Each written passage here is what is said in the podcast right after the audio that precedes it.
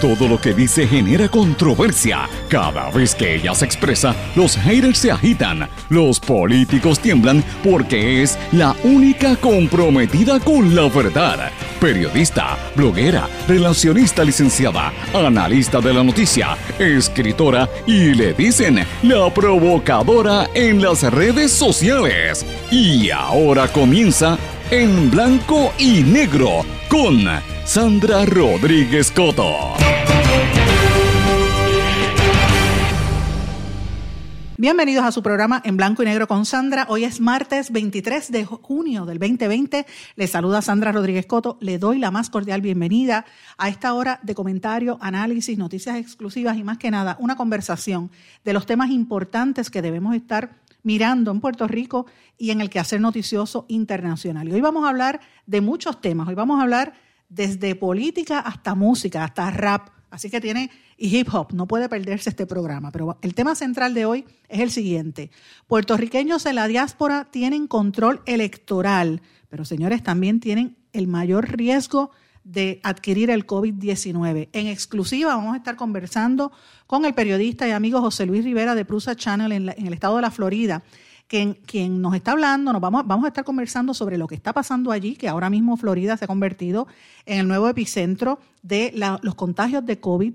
Eh, y todo lo que está dándose, la política y, los movimientos internos que se está dando para determinar eh, quién va a asumir el control político en ese estado. También vamos a hablar del rol que tienen los puertorriqueños al momento de decidir no solamente la gobernación, sino hasta la presidencia, si es que salen y se inscriben.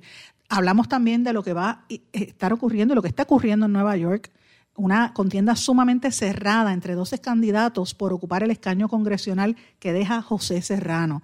Y obviamente vamos a hablar del tema del COVID. Así que no se puede perder esta interesantísima conversación. Se confirma la privatización de la Autoridad de Energía Eléctrica. Un contrato a Luma Energy alcanzará 70 millones de dólares el primer año. La gobernadora Wanda Vázquez informó al presidente Donald Trump que los daños causados por los terremotos pueden alcanzar los 8.300 millones de dólares. Buenas noticias, el Departamento de Transportación y Obras Públicas extendió hasta el 31 de julio la vigencia de las licencias de vehículos y marbetes que estaba pautada para terminar el 30 de junio. Señores, primero arrestaron al alcalde de Cataño en una gallera y ahora le quitan la tablilla al legislador Memo. Hmm, las nébulas de los políticos del patio de las que nadie quiere hablar. Hoy vamos a hablar de estos y otros asuntos aquí en Blanco y Negro con Sandra. Como siempre le digo, este programa es sindicalizado, se transmite por una serie de emisoras que son las más fuertes en cada una de sus regiones. Tienen también sus plataformas digitales, sus respectivas aplicaciones a los dispositivos Apple, Android, servicios de streaming. ¿Cuáles son esas emisoras? WMDD, el 1480 AM Fajardo San Juan. X61, que es el 610 AM Patillas, toda la región del sureste de Puerto Rico 94.3 FM, Guayama y toda esa región. Radio Grito, WGDL Lares, 1200 AM. WYAC 930 AM, Cabo Rojo, Mayagüez. WIAC 740 desde la zona metropolitana, desde Bayamón a todo Puerto Rico. Y WLRP 1460 AM, Radio Raíces en La Voz del Pepino allá en San Sebastián. Este programa también se graba en formato podcast y usted lo puede identificar allí en todas las plataformas de podcast disponibles y a las 8 de la noche de manera diferido por radiocromática.com. Como siempre le digo, usted me puede escribir y yo le contesto, usted sabe que le contesto a través de las redes sociales, Facebook, Twitter, Instagram, LinkedIn o en nuestro correo electrónico en blanco y negro con sandra arroba gmail.com. Pero vamos de lleno con los temas, que hoy tenemos un programa con muchísima información, como usted siempre lo pide. En blanco y negro con Sandra Rodríguez Coto. Mis amigos, ya ustedes escucharon parte de lo que vamos a estar discutiendo durante el día de hoy en este su programa, que esperen sorpresa porque vengo con sorpresas en el día de hoy, pero tengo que hablar brevemente de algunas de las noticias principales que se estuvieron discutiendo durante el día de ayer y ya es evidente, ya se confirmó que Luma Energy va a ser la empresa que va a estar a cargo de la Autoridad de Energía Eléctrica, un contrato por 15 años para administrar no solamente la, energía, la, generación y la, y la, transmisión, sino también distribución, servicio al cliente y otros servicios. El contrato es por 15 años, como les dije, empezando en 70 millones de dólares el primer año. Después sube a 125 millones y unos bonos ahí, ¿verdad? Eh, unas bonificaciones que incluyen el tema de, facturación y servicio al cliente. Dicen que los empleados de energía eléctrica no van a perder los derechos adquiridos bajo el convenio colectivo, pero ciertamente hay preocupación. La Junta de Control Fiscal, que llevaba hace tiempo tratando de, agilizar la privatización de la autoridad, pues le dio la bienvenida a este contrato, hicieron un comunicado de prensa diciéndolo, y eh, evidentemente los sindicatos están preocupados, particularmente el UTIER. Y otra cosa que tengo que decir, que el representante de los consumidores en la Junta de Gobierno de la autoridad apareció, me refiero a, Torres, a Tomás Torres Placa, y denunció que este acuerdo puede traer un aumento en la tarifa y, denunció que hay falta de transparencia. Eso es lo que yo creo que la gobernadora debe estar contestando ahora mismo en Puerto Rico. Pero para escuchar un poquito, quiero compartir con ustedes parte de lo que la gobernadora dijo en el día de ayer cuando hizo este anuncio. Escuchemos. Elección del Luma como el futuro operador del sistema de transmisión y distribución es el comienzo de una transformación sin precedentes de nuestro sistema energético. No son anuncios, mucho menos promesa. Esto es parte de los resultados y la ejecución a la cual nos hemos comprometido con el pueblo de Puerto Rico. Esto es parte de lo que está haciendo la gobernadora, que ciertamente aprovecha todas estas oportunidades, estas coyunturas para hacer campaña. Ella, se está posicionando como la líder, pero fíjense qué cosa más interesante, porque ustedes saben que a mí me gusta decir las cosas como son y me gusta decir la realidad. A mí, yo no, yo no, al pan pan y al vino vino, como sea. Ella se está atribuyendo logros de Ricardo Rosselló. Y yo sé que usted va a decir, Sandra, tú estás hablando de Ricardo Rosselló. Sí, estoy hablando bien de Ricardo Rosselló, porque a pesar de todas las barbaridades que hizo, de la corrupción y de todo lo que va a salir y todo lo que ya salió en el chat, ellos movieron unos procesos que habían iniciado incluso desde antes. Eh, y este proceso de la privatización de energía eléctrica era una de sus prioridades. Y ahora la gobernadora se está eh, utilizando esto para su campaña. Veremos a ver si Ricardo Rosselló y Beatriz Rosselló, la ex primera dama, empiezan ahora en las redes sociales a reaccionar, como ella está haciendo últimamente, que cada vez que sale algo, como hizo la semana pasada cuando la gobernadora hizo el mensaje, eh, Beatriz Rosselló reaccionó.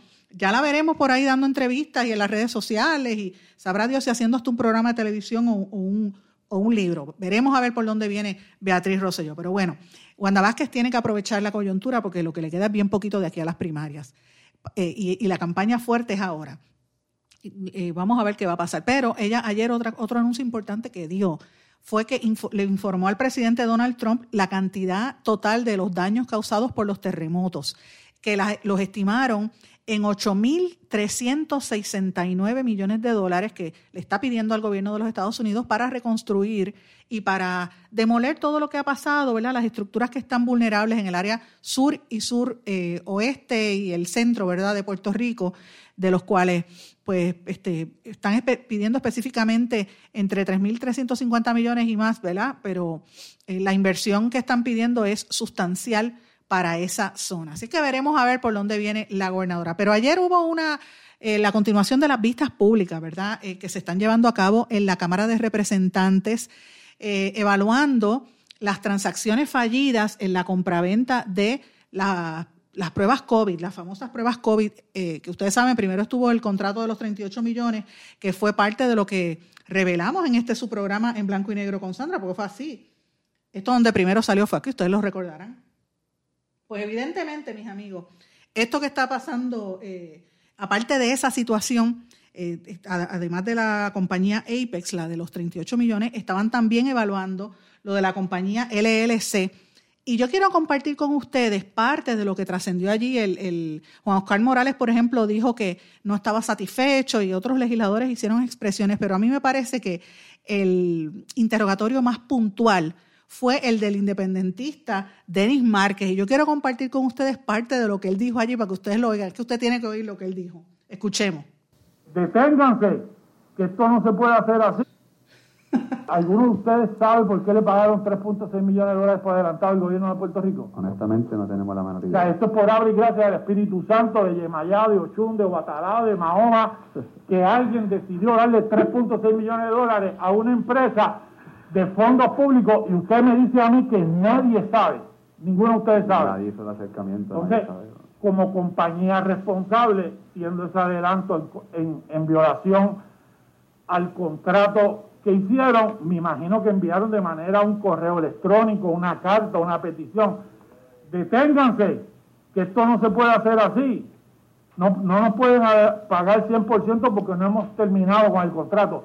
Me imagino que hicieron todas esas gestiones para devolver esa cantidad de dinero.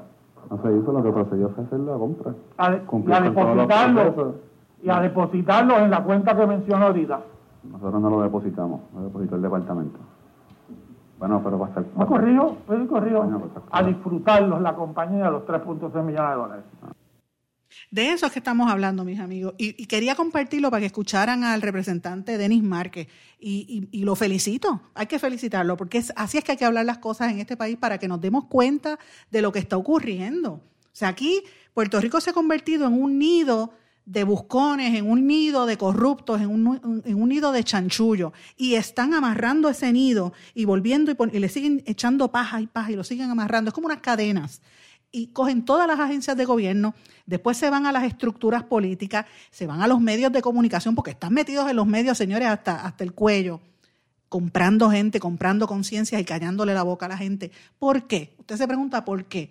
Pues mira, porque es bien fácil venir al gobierno y la idea de ellos es, no es el servicio público, es el servicio privado, el servicio de ellos mismos. Cogen los chavos, que se supone que sea para la gente, para hacer sus negocios, señores. Y hacer negocio no está mal.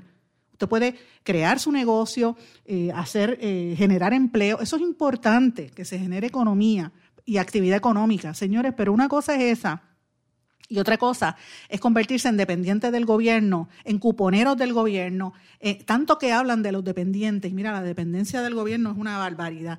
Y ese es parte del problema, los esquemas, porque mientras se le dan esos contratos a los amigos del alma, a, a las novias talentosas como la que nombraron la semana pasada para la, compradora del gobierno, una muchacha sin experiencia, pero claro, manejable, maleable, la esposa o compañera de, de Anthony Maceira y pariente de Johnny Méndez, mientras se dan esos puestos a, las novias talentosas o a los hijos talentosos o a los panas, amigos de los contratistas, usted está en la, en la fila esperando que le llegue el chequecito del desempleo o usted está esperando que le den la tarjetita de, de la familia, no le llegan los chavos, usted está pasando necesidad, porque eso es lo que pasa en Puerto Rico. Le quitan el dinero a la gente que necesita, a la gente vulnerable. Y es importante que miremos la corrupción porque eso es lo que nos tiene hundidos a nosotros año tras año y cada vez es peor. Lo que está pasando ahora es una situación horrorosa. Y, le me trae a este otro tema. Miren, la semana pasada, a principio de la semana pasada, comenzó con el, anuncio del arresto del alcalde de Cataño, el Cano eh, Delgado, ¿verdad? Félix Elcano Delgado. Y, y, era como una nébula allí, porque él primero dijo que fue que él estaba cerca haciendo campaña eh, y estaba allí cerca de una, de una gallera y se bajó y ahí intervinieron con él. Después al otro día la policía confirma que no fue que intervinieron, fue que lo arrestaron y trató de darle una, lavada de cara y todo lindo, bello y precioso. Se tomó una foto con sus niños el Día de los Padres y la gente se olvidó porque la prensa tiene y los medios de comunicación tiene a, a sus acólitos que no fiscalizan y no hacen las preguntas. Entonces yo digo, un alcalde de este país lo arrestan en una gallera que sabe que es ilegal un agente de, los agentes eran de droga. Yo pregunto, ¿tenía droga encima? Eso no lo han preguntado. Entonces nadie dice nada. De, momento sale el presidente de la Federación de Alcaldes, el alcalde de, Arecibo, que tiene un historial también, a defenderlo. Y dijo, le tiraron un pescadito, porque él está a favor de Wanda Vázquez. Eh, perdón, de Pierluisi. De Pierluisi. Y Wanda Vázquez lo mandó a arrestar. Dio a entender. Eso fue lo que dio a entender el presidente de la Federación de, de Municipios. Entonces ahora miren esta otra noticia que la tienen por debajo del radar. El representante Memo, mira qué nombre, qué apodo, José Memo González, que entiendo que él había sido policía precisamente de esa zona de Arecibo, que hay ahí siempre muchas polémicas y muchas, muchas controversias y muchos políticos de esa región que han sido hallados culpables de corrupción a través de los años. Pues miren, este representante, José Memo González, se vio involucrado en un accidente de tránsito. Le removieron la tablilla de su vehículo porque no tenía malvete. Oigan esto. Agentes de la policía investigaron un accidente antenoche en el que se vio involucrado el representante José Orlando Memo González y su esposa. Esto fue en el kilómetro 77.8 de la carretera número 2 en Arecibo. Según el informe de la policía que dieron a conocer ayer en la tarde, al legislador, que fue al que identificaron como el perjudicado, se le ocupó la tablilla de su vehículo marca Jeep porque no tenía marbete. El informe añade que González Mercado hizo esas gestiones hoy, o sea, ayer en la tarde, por lo que se le habría de entregar la tablilla. En cuanto a la conductora del otro vehículo que no fue identificada, se dijo que intentó abandonar la escena porque no tenía licencia. Le preguntaron y él dijo, mira, lo siento, no puedo hablar ahora. Aquí él, se presenta como, el, como la víctima, como el perjudicado en, el accidente. La pregunta es, ¿lo era? ¿Va a dar declaraciones al respecto? Entonces, ¿cómo es que una noticia como esta, donde un legislador se ve involucrado, le quita la tablilla, a una semana de que al otro lo arrestaron, esto pasa por debajo del radar? No sé, estas nébulas a tomates no huelen. Yo creo que tenemos que estar pendientes a esto, como dice ese refrán de un comercial de televisión. Vamos a estar atentos a esta información y si el representante quiere hacer alguna declaración, sabe cómo conseguirme, me puede buscar aquí.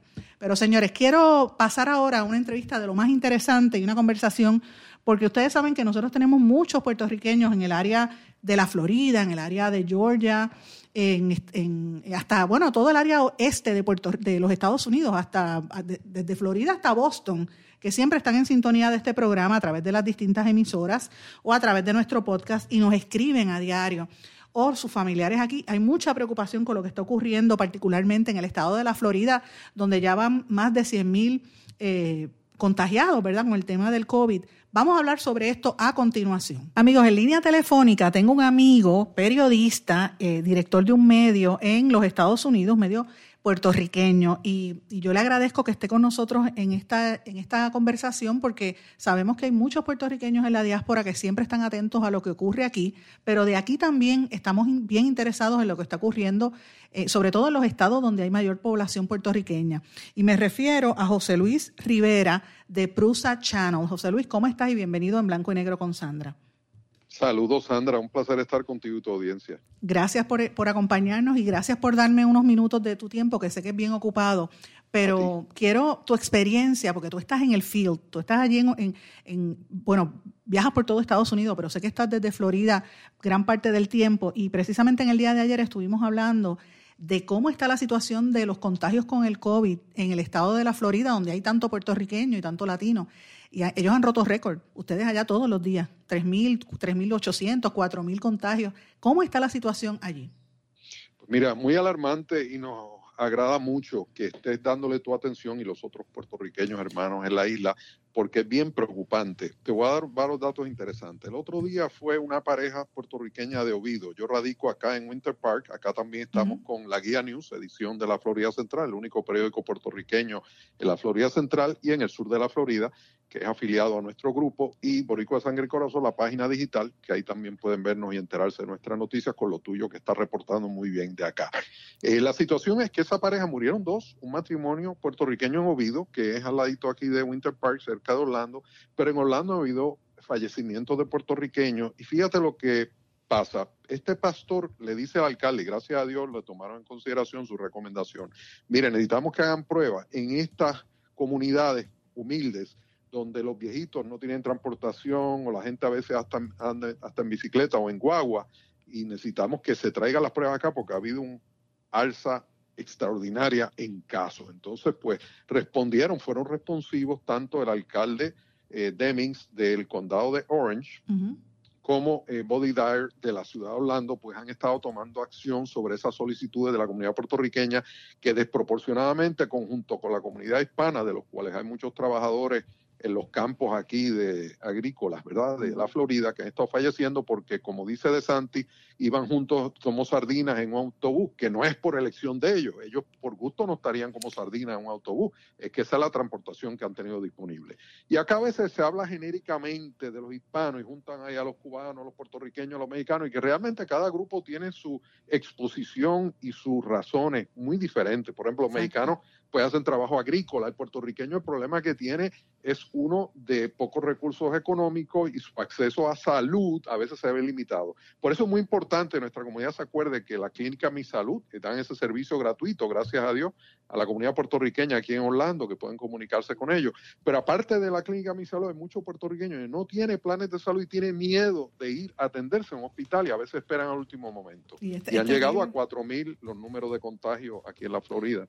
Mayormente, Sandra, se han concentrado los jóvenes. Eso te iba a decir, porque en Florida eh, la información que tenía era que en Orange County estaba que es donde hay mucho puertorriqueño, ¿verdad? En esa área. Bueno, todo el estado. Ha habido, sí, en lo que es el área de la Semoran, el área de Glen Road, eh, Glen Road Road, Semoran, por ahí, este, e, en esa área de, cerca del aeropuerto, donde se concentran, y ahí es donde más casos se han estado registrando en incremento en estos días. Ahora, todavía lo que es Miami-Dade, Broward y Palm Beach County, ahí es que la cosa está fuera de control y han tenido que aguantar muchos restaurantes, ellos y panaderías que han cerrado y otros que están abrieron y volvieron a cerrar por cuenta propia, decisión propia, porque no querían que los empleados y los clientes se enfermaran y estaba viniendo muy poca gente. Así que muchos han tomado la iniciativa propia. Acá, gracias a Dios, en el condado de, Orange County y la ciudad de Orlando, todavía Oceola no lo había implantado, están requiriendo la máscara desde el sábado a la medianoche.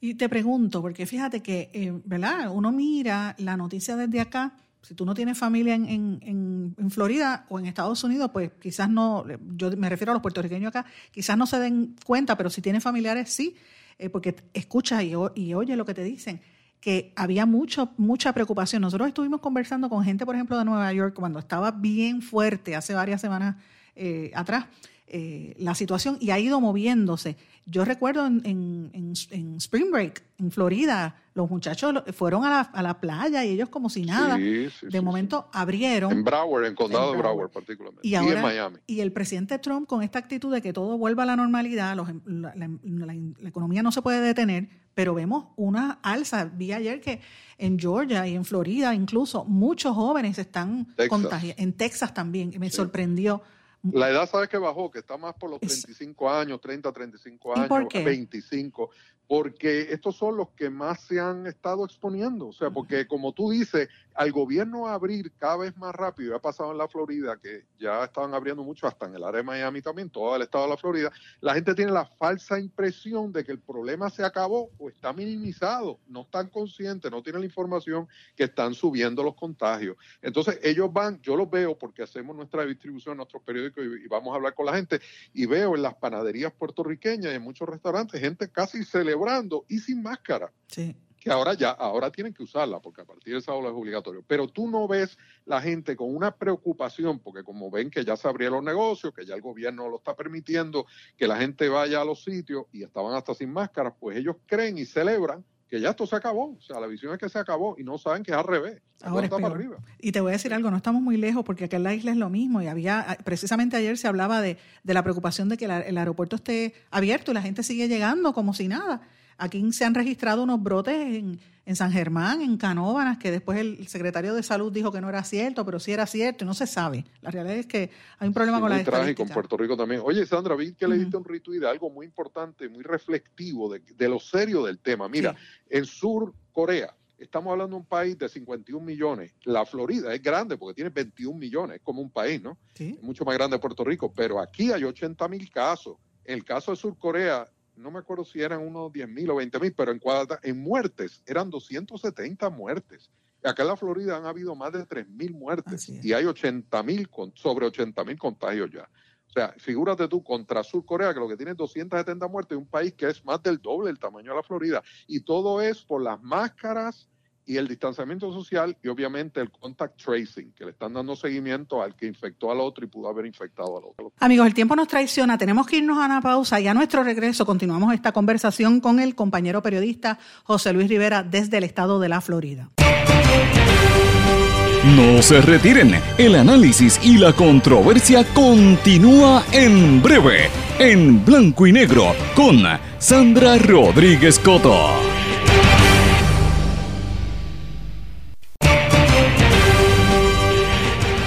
ya regresamos con el programa de la verdad en blanco y negro con Sandra Rodríguez Coto. Regresamos en blanco y negro con Sandra y continuamos esta conversación con el periodista José Luis Rivera desde la Florida. En Florida no se está dando ese contact tracing.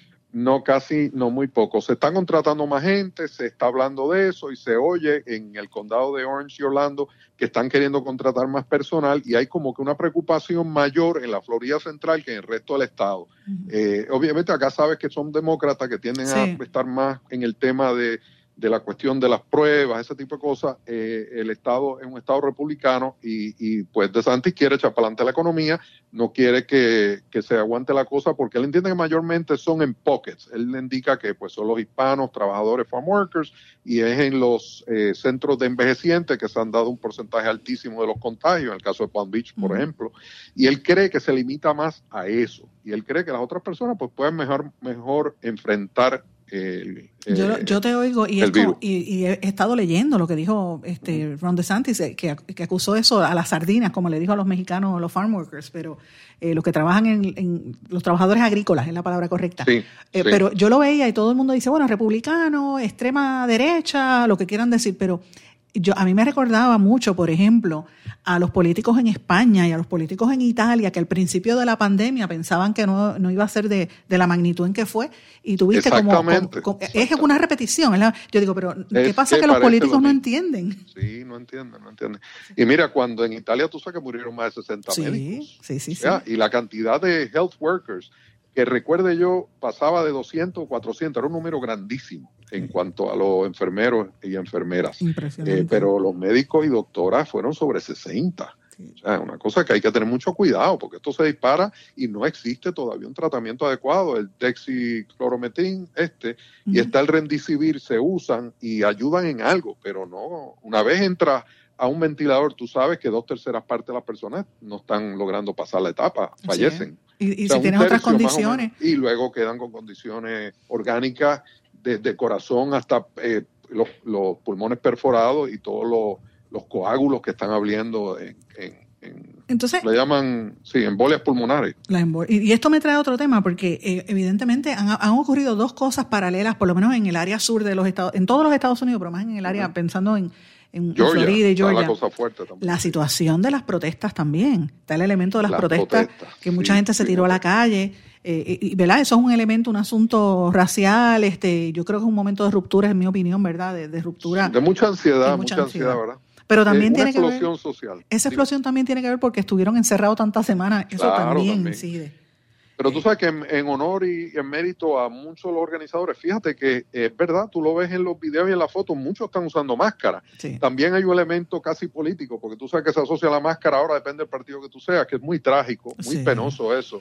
Pero en las protestas ves que hay mucha gente con las máscaras puestas. Desgraciadamente hubo una tragedia que murió un muchacho eh, ahora en el área neutral allá en Seattle, supiste, ¿no? Sí. En Washington. Murió un muchacho y hubo otro herido, pero aparte de eso... Y los que están ahorcando, los me parecen por ahí ahorcados también. Ah, hubo ya tres Sí. ahorcamientos, que es lo que típicamente se asocian con lynching. Lynching, mobs, lynching, sí, los linchan. Sí. En Jacksonville, te iba a comentar, salió una foto el sábado, echaron un muñeco, yo de momento vi la foto y me asusté, pero era un muñeco que tiraron de un puente como si fuera un ahorcado moreno. Tú sabes que no, no, no luce nada bien, menos que ahora viene en camino la Convención Republicana y la tradición que hubo en Jacksonville también de linchamiento, Sí, por no, eso. no es muy positivo. Pero eso simbol, ese simbolismo es fuerte, muy Horrible, muy- terrible, es terrible, terrible. Pero, y a nosotros, fíjate que meses antes de que se viera esto, cuando comenzó la pandemia, yo recuerdo haber hablado con, con amistades y, en- y periodistas en Nueva York que y miraba las citas. De hecho, hasta el presidente Trump habló- hizo expresiones cuando se reunió con el NAACP y todas las organizaciones,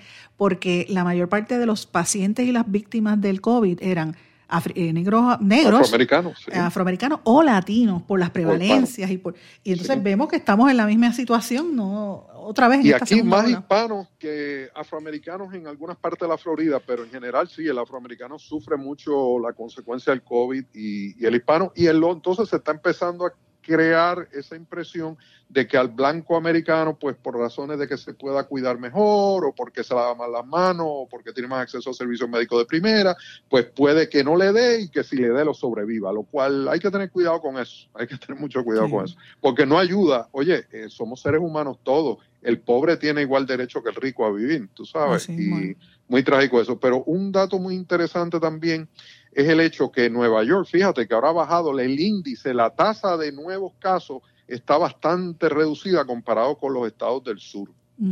El caso de Nueva York y, de, A mí me preocupa lo que yo estoy viendo, sí, ha bajado Nueva York, pero me preocupa lo que estoy viendo es particularmente en Florida por la gran cantidad de latinos y de puertorriqueños que hay. Como pasó en Brooklyn, sabes que en Brooklyn y el Bronx fue horrible la muerte de hispanos y puertorriqueños. Sí, sí, fue terrible, terrible. Habíamos hablado con enfermera, en un momento este, conversé con una eh, enfermera que es, es como, es prima segunda mía en Nueva York, que ella me contaba que la gente llegaba a las salas de emergencia y colapsaba y ahí mismo se quedaba. Sí, así mismo, y en la fila, y en la fila para entrar. Pero mira, ahora que estamos hablando de Nueva York, como yo sé que, que, tú tienes los distintos medios y estás por toda la nación americana, em, sé que estás muy al tanto de lo, de, del acontecer político, y yo creo que a veces aquí en Puerto Rico, aunque sí miramos la, la política de los Estados Unidos, no estamos tan pendientes del impacto que esto tiene, los cambios que se están dando allá.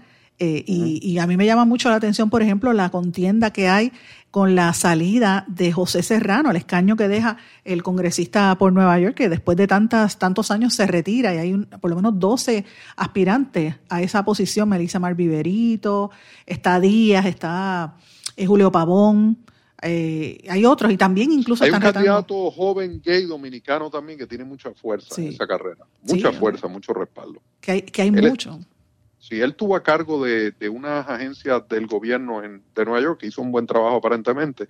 Sí, está muy, muy caliente esa carrera. Eh, Serrano hizo un gran trabajo en apoyar las causas puertorriqueñas, que es lo que hay que atender. hay que atender y entender que esos congresistas puertorriqueños son los que abogan por las mejoras de la calidad de vida y de los fondos que se asignan a Puerto Rico. Mientras más congresistas tenemos que favorecen nuestra causa puertorriqueña, más nos ayuda a todos. Y por eso es importante que esa silla, idealmente, pues fuera un puertorriqueño o una persona que está orientada a nuestra necesidad de intereses. El muchacho dominicano, por cierto, eh, reclama que él va a tener ese compromiso y así lo, eh, lo indican otros. Sabe que Espaillat es dominicano, que fue el primer congresista dominicano, que él pues también indica que tiene un alto compromiso con la comunidad. Pero Melissa Marvierito vivió en Puerto Rico, eh, se graduó de Escuela Superior en Puerto Rico, luego estudió en Columbia y en otra universidad en Estados Unidos y se destacó, como sabes, de speaker en, como en, la, en la City Council de la ciudad de Nueva York. Y esa es una posición de mucho poder que la gente no sabe el grado de poder que tiene cuando miras el presupuesto que manejaba, que era un presupuesto multibillonario, eh, gran influencia en la política. Ahora, ¿qué pasa con Melissa? Que tiene un nombre ya bastante bien establecido, una persona muy inteligente, con un bagaje político ya impresionante y significativo. Luego estuvo de consultora por un tiempo y luego ascendiendo en posiciones de envergadura con Latino Victory Fund, que está el señor Luis Miranda, el papá de Luis Manuel Miranda, que está haciendo eh, política. que es el presidente de la Junta de Directores y tiene mucho arraigo en la política demócrata. Eh, algunos piensan más establishment, otros piensan más uniones, o sea, hay, hay diferencias de opiniones en cuanto a qué grupo representa, pero ciertamente demócrata y supuestamente pues tiene una gran amistad y relaciones con los Clinton, etcétera. Así que ella tiene ahí un buen respaldo, eh, tuvo una posición de envergadura, eh, llegó como a, Senior Political Consultant, algo así, luego subió como a vicepresidenta y que yo recuerde ahora está ya de presidenta, sí. aunque está en la carrera todavía. Eh, tendríamos que verificar ese dato, pero ella tiene el respaldo de Luis Miranda tiene respaldo de algunos sectores más progresivos dentro del Partido Demócrata de Nueva York y no tanto de los conservadores, y mucho menos del grupo que hay republicanos York, que los hay, que no están eh, viendo, nunca han visto bien su candidatura porque entiendan que ella no se comprometió con las causas puertorriqueñas. En un momento dado, tú sabes que hay proyectos, tú tienes que, para lograr que pasen, pues apoyar a otro que tiene otra agenda, y ella apoyó algo que no le gustó a uno de los grupos puertorriqueños allá, y le reclaman siempre esa votación que ella tuvo como presidenta de la, de la ciudad, del Consejo de la Ciudad de Nueva York. Entonces, le reclaman por eso, yo no me acuerdo el detalle de qué fue, pero hay un grupo que tiene eso marcado contra ella, esas votaciones, y en la parada puertorriqueña, como estuvimos comentando previamente, tú sabes que hubo mucha reacción a los Carlos Rivera, hay National Puerto Rican Agenda que busca reunir la mayor parte de las organizaciones puertorriqueñas y ellos tienen bastante fuerza, esa organización, en lo que respecta a Pensilvania, Illinois, Connecticut, un poco en la Florida, eh, más que nada en Nueva York. Eh, pues ese grupo, National Puerto Rican Agenda, que lo preside Hilda Ruiz, estaba a favor, ¿verdad?, de la liberación de Oscar López Rivera, la parada puertorriqueña lo estuvo, pero eso tuvo unas repercusiones gigantescas en el orden político, socioeconómico, donde le quitaron muchos auspicios a empresas grandes a la parada y el mismo Estado y la ciudad de Nueva York no les gustó, porque como recordarás, hubo unas siete muertes aproximadamente en una barra que se la adjudicaron al, al, movimiento, ¿verdad? Sí, ahí había, había mucha polémica en ese, en ese momento. Sí, entonces como murieron siete americanos por unas bombas que eh, fueron eh, eh, juzgados, unos puertorriqueños del... Era el FMLN, ¿no? el, grupo. Los macheteros. que le llamaban macheteros. Los macheteros. En palabras le llamaban los macheteros. Entonces, como habían una supuesta evidencia de unos artefactos explosivos que encontraron en el apartamento de Carlos Pérez Rivera, se le adjudica a ser el jefe del grupo y de que estuvo eh, gestando esa, esa, ese eh, bombing event donde murieron siete americanos. Eso no le gusta a ningún neoyorquino. Hay muchos puertorriqueños que no saben eso, no lo entienden y creen que pues que no se probó y siempre se argumenta que él pues nunca le hizo daño a nadie. Pero bueno, eso depende del punto de vista político que usted lo vea y judicial, porque ciertamente el FBI pues no lo vio así y tampoco lo vieron las cortes.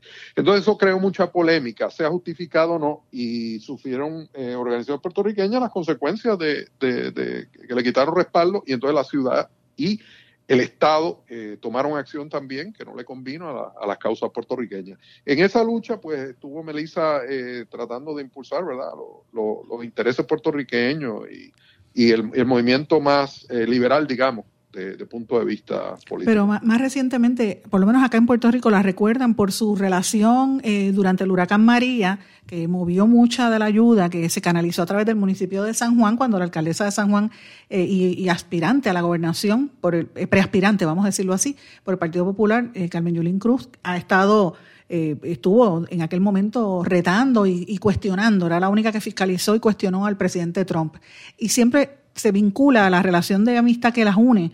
Eh, y obviamente, pues, tampoco podemos olvidar que en el chat, el, infame chat de Telegram del ex gobernador Ricardo Rosselló y los demás ayudantes estaba mencionada cuando, cuando revelamos las primeras páginas, que fue precisamente en este programa y en, mi blog, eh, los primeros insultos que salieron hacia cualquier persona fue hacia Melissa Marviverito.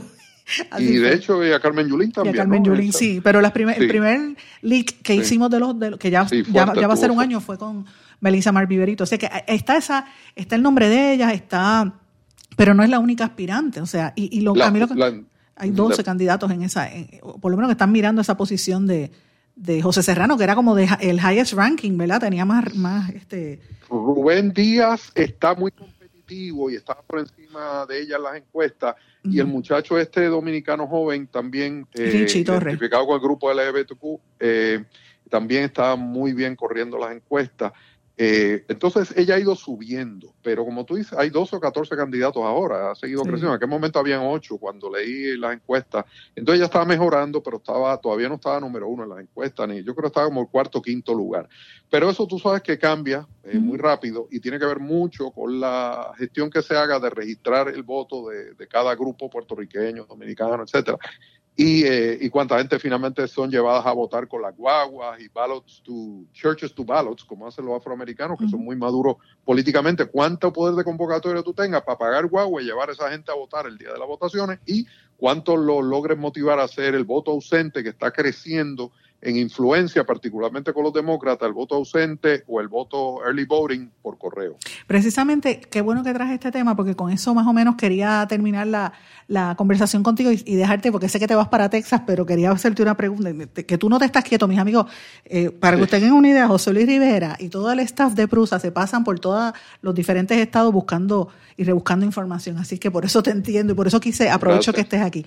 Pero fíjate que aquí en Puerto Rico se acaba de, la gobernadora acaba de, aprobar la reforma electoral que permite o que promueve el voto adelantado y el voto por correo y todas estas versiones. Y hay una, toda la oposición política en Puerto Rico alega que esto se ha hecho eh, a propósito para que los puertorriqueños, particularmente de Florida y que se han ido a otros estados, ¿verdad? Eh, que se han ido de aquí, puedan votar. Eh, ¿Cuál es tu sentido? ¿Qué tú escuchas sobre esto en, en el field. Pues mira, la exgobernadora Sila María Calderón y Héctor Luis Acevedo, que son personas muy conocedoras de política y de, y de aspectos legales, más Héctor Luis, que fue comisionado electoral también, han estado en contra y, y, es difícil al principio no entender que puedan estar en contra del progreso tecnológico, porque acá en el sistema de Estados Unidos se ha probado y se han hecho muchos estudios independientes que es muy fiel y fidedigno el sistema, que los casos de error han sido ínfimos. Los republicanos reclaman, porque a ellos no les conviene, por supuesto, políticamente, porque la gente más pobre y de menos carro y de menos recursos, pues se les hace más fácil votar por correo y tienden a ser demócratas. Por eso el, el, presidente no le agrada el tema de votar por correo. Pero se ha aprobado en Estados Unidos, que es muy reliable el sistema. ¿Qué pasa? En Puerto Rico, habiendo habido muchos issues, como el caso de ¿cómo se llama? El famoso caso aquel de la escuela aquella. Eh, Valencia. Valencia, el caso de Valencia y otros casos muy discutidos que se alegó que hubo eh, fraude, etcétera. Entonces, cuando tú tienes una papeleta impresa y luego la puedes verificar con un comité que verifican y adjudican o no la validez de cómo se puso la votación en cada papeleta, pues ellos prefieren ese sistema porque entienden que se ajusta mejor al caso de Puerto Rico. Pues bien, por otro lado, ¿qué pasa? Muchos puertorriqueños llevan acá seis meses, otros llevan tres años. Y ellos quieren votar por la elección en Puerto Rico, pero quieren votar acá también. Y me han preguntado a mí directamente varios. Yo, mira, eso es ilegal. Eh, hay un Se problema. supone que tú votes únicamente en el estado donde tú tienes tu residencia principal y de donde tú eres residente al momento. Y aquí muchos están pretendiendo hacerlo. Y yo, bueno, moral, ética y legalmente no se supone que lo haga. No debes hacerlo porque, porque realmente si ya tú no estás allí, yo creo que tú no estás pendiente, ni la, yo pues por, por, la industria en que estamos, leo todos los días muchas publicaciones de Puerto Rico, pero muchísimas, y no te hablo una vez, o sea, por lo menos cinco o siete veces estoy revisando todo lo de Puerto Rico, pero el puertorriqueño en general que yo hablo, no está leyendo a veces ni diariamente lo que está pasando, entonces votar acá por candidaturas de allá, yo creo que no es moralmente correcto, pero esa es mi personal. Pero, pero ¿crees que se vaya a hacer, se va a hacer campaña ya que, que tú hayas escuchado? Porque hay activismo sí, se ve, te puedo decir que estoy oyendo programas de Puerto Rico que se están transmitiendo acá por radio, eh, buscando el voto, no dicen dame el voto en Orlando, pero buscando obviamente influir la votación acá, porque son programas de Puerto Rico con candidatos de Puerto Rico. Eh, nosotros, en lo que respecta a la comunidad puertorriqueña, estamos muy bien anclados acá y nos han hecho algunos acercamientos, pero yo he visto que están retransmitiendo programas eh, radiales de Puerto Rico. Amigos, tenemos que hacer una breve pausa, pero continuamos esta conversación en breve. Regresamos enseguida. No se retiren, el análisis y la controversia continúa en breve, en blanco y negro, con Sandra Rodríguez Coto. ¿Tienes una emergencia de salud en tu familia? En las salas de emergencia de Menonita estamos para atenderte en cualquier momento y de manera segura. Hemos establecido estrictas medidas de protección y seguridad para que tu visita a la sala de emergencia no sea una preocupación. Tu emergencia la atendemos en Menonita. Ven tranquilo a tu centro de salud o sala de emergencia menonita más cercana. Contamos con médicos, especialistas, pediatras, laboratorio, rayos X y más. Tú nos conoces. Confía tu salud en Menonita. Con nosotros estás seguro.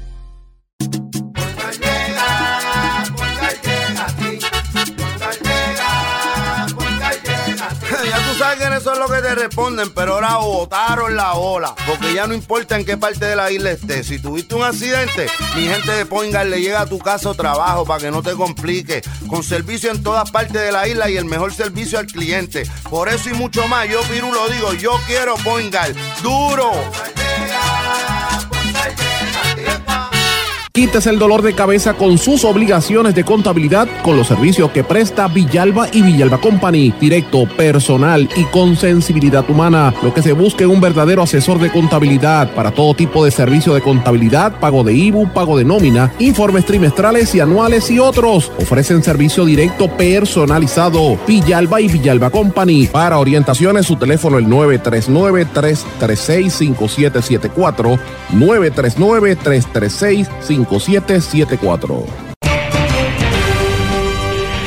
Y ya regresamos con el programa de la verdad, en blanco y negro, con Sandra Rodríguez Coto.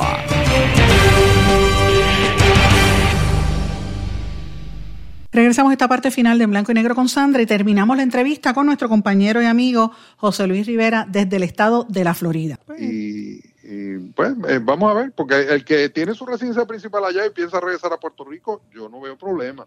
Pero es injusto que el que esté acá y quiera votar por allá sin saber lo que está pasando, No, y es no se llevar porque le dice el vecino o el amigo. tú sabes. No, y que es ilegal también, o sea, es la situación. Es ilegal, es interesante porque entonces va al punto de lo que alega todos los partidos de oposición, menos el, menos el amplio sector dentro del PNP que, que favorece esta reforma electoral, porque incluso hay algunos dentro del Partido Nuevo Progresista que están en contra, así que eh, me, me está de lo más interesante. Pero José Luis, te agradezco tanto que me hayas dedicado tanto rato para, para conversar con nosotros aquí en este programa. Y es importante porque, como te digo, muchos puertorriqueños aquí siempre están atentos a lo que ocurre con nuestros familiares y amigos eh, que se han tenido que ir o que llevan ya, muchos creo. años por allá. Así que Sandra, gracias. último puntito, quería destacarte, Sí. fíjate, el punto de vista sociológico político, bien interesante. Si te fijas, la elección de DeSantis se dio por casi cuatro mil votos Exacto. contra Gillum, el demócrata. Y el caso de, de Rick Scott fue por unos 10 mil votos que le ganó a Bill Nelson. ¿Qué pasa? Si tú coges de los puertorriqueños que no están registrados, que son muchísimos, la mayoría, y luego de los que están registrados que no votan, y tú coges sencillamente 10 mil a 30 mil votos puertorriqueños, cambian la gobernación del Estado, cambian los senadores y cambian potencialmente la presidencia de Estados Unidos. Es así de importante que se registre el puertorriqueño, porque sea usted republicano, independiente, demócrata, lo que usted sea, si se registra ese puertorriqueño, ejerce el voto, va a tener mucha más repercusión la influencia de la comunidad puertorriqueña y la atención que nos van a dar a nuestras necesidades y prioridades. Y es importantísimo porque, eh, como tú bien mencionas, puede tomar, tomar o decidir unas elecciones a nivel presidencial y a nivel de gobierno. Y, por eso es que sectores, la última vez que estuve en Florida, estuve dando unas charlas en, en, esta, en Gainesville y en, y en- en Miami, en ambas. Y por lo menos en Miami me decían, mira, los puertorriqueños se han quedado con el Estado. Y, lo- y Sí. muchos amigos cubanos preocupados, ¿verdad? Porque decían, Sí. nos están sacando, como, como nos decían. Pero todavía pero hay que crecer mucho en madurez hay que política, política, aprender sí. de los afroamericanos y los neoyorricanos. Así mismo. Para, para, poder tener ese, ese poder político tienen que aprender y, y ejercer su derecho al voto, más que nada. Si de boca los demócratas y los republicanos dicen que van a buscar ese voto puertorriqueño. Todavía no se está viendo mucho movimiento a nivel oficial político de los partidos, pero se está viendo en el grassroots, en organizaciones como eh, pues, eh, non-profit que están buscando, como lo es Hispanic Federation, Boricua Vota, etcétera, que están buscando registrar voto puertorriqueño y tienen movimiento sus orientaciones y su ideología pero en la oficialidad se está hablando, pero todavía no han tomado acción el Partido Demócrata y Republicano, que dicen que necesitan ese voto puertorriqueño. Veremos a ver qué. Interesante problema. Bueno, mis amigos, este era José Luis Rivera de Prusa Channel. Lo pueden ver por ahí, lo pueden en Twitter también. Da, da tus direcciones para que la gente te pueda seguir en las redes Sí, sociales. cómo no, y, y que sepan también que a través de la Hispanic American Chamber of Commerce, Florida Hispanic American Chamber of Commerce, reunimos a más de ocho organizaciones culturales y, y- y cámaras puertorriqueñas en la Florida. Entonces nos pueden ver en Prusa Channel, así mismo, arroba Prusa Channel en Facebook, en Twitter y eh, Boricua de Sangre y Corazón es la página, eh, si lo hacen con arroba, es arroba Boricua Sangre y Corazón 1 en las páginas en Facebook y también la guía news.com y la guía news en, en, en lo que respecta a Facebook también y en Instagram. Pues- así también. Tremendo, siempre trabajando por, por, por el bien desde hace tantos años que te conozco en diferentes facetas de tu vida. Así que gracias por estar con nosotros y, a y vamos a mantener este espacio de comunicación siempre. Amigos, vamos a una pausa, regresamos enseguida. Y para terminar el programa, vamos a terminarlo con algo de música, una nueva propuesta musical que acaba de lanzar en un vídeo maravilloso, dos mujeres maravillosas también, amigas a quienes aprecio mucho.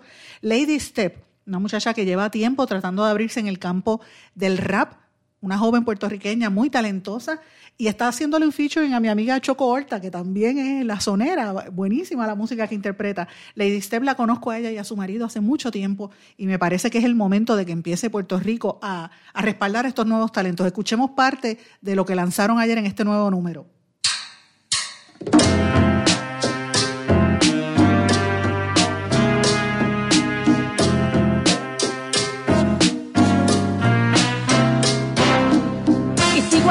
Pesar de malas vibras, hip hop otro nivel, seré yo quien lo consiga. No estoy jugando aunque me pongan el pie, si mil veces me tumban, me sacudo y doy el 100. ja.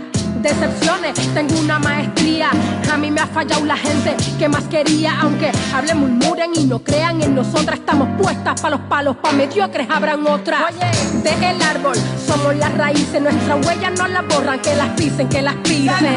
Y que comenten, y que me importa, estoy acompañada por la sonera Choco Horta. Claro que sí, Lady Step, te habla una amiga sincera, la Choco Locochosa Mayor, en la escena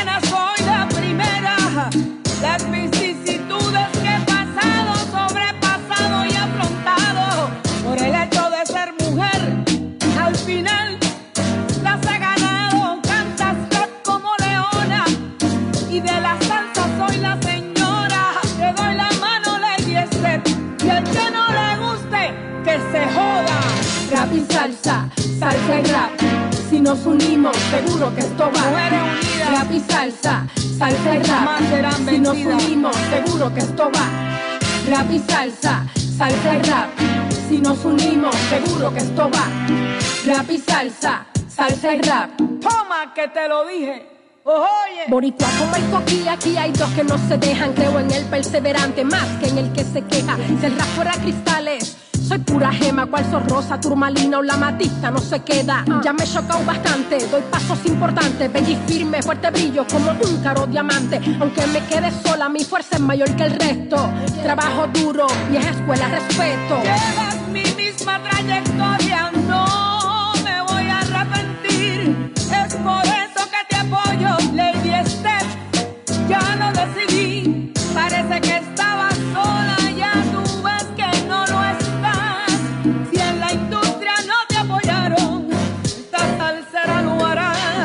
Siempre quise este reto, decían que era pa' hombres. Vinimos a dar la fórmula, ya esto corresponde. Se unió la salsera con la hip hop y no con cualquiera. Ahora sí estoy en las papas. Saco de mi lado el que me tenga en atraso y no me disfrazo. Vaya lo falso, piedra en el camino, patadas y avanzo. La gran MC que a los guapos pone manso. Soy negra,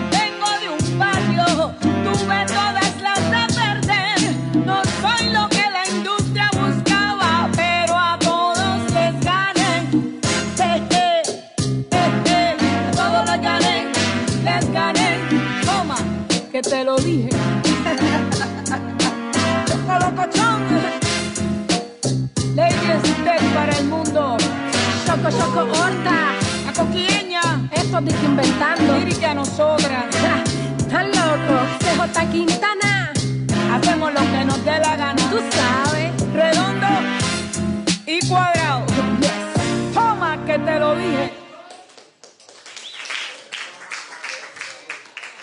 Tremendo, tremendo música de estas dos grandes amigas. Le deseo mucho éxito a Lady Step, una muchacha bien talentosa, a su esposo que siempre está ahí apoyándola y a Choco Horta como siempre. Con esto me despido, mis amigos. Será hasta mañana y que pasen todos muy buen día y será hasta mañana en Blanco y Negro con Sandra. ¿Se quedó con ganas de más? Busque a Sandra Rodríguez Coto en las redes sociales o acceda a en blanco y negro.blogspot.com porque a la hora de decir la verdad solo hay una persona en la cual se puede confiar. Sandra Rodríguez Coto en blanco y negro.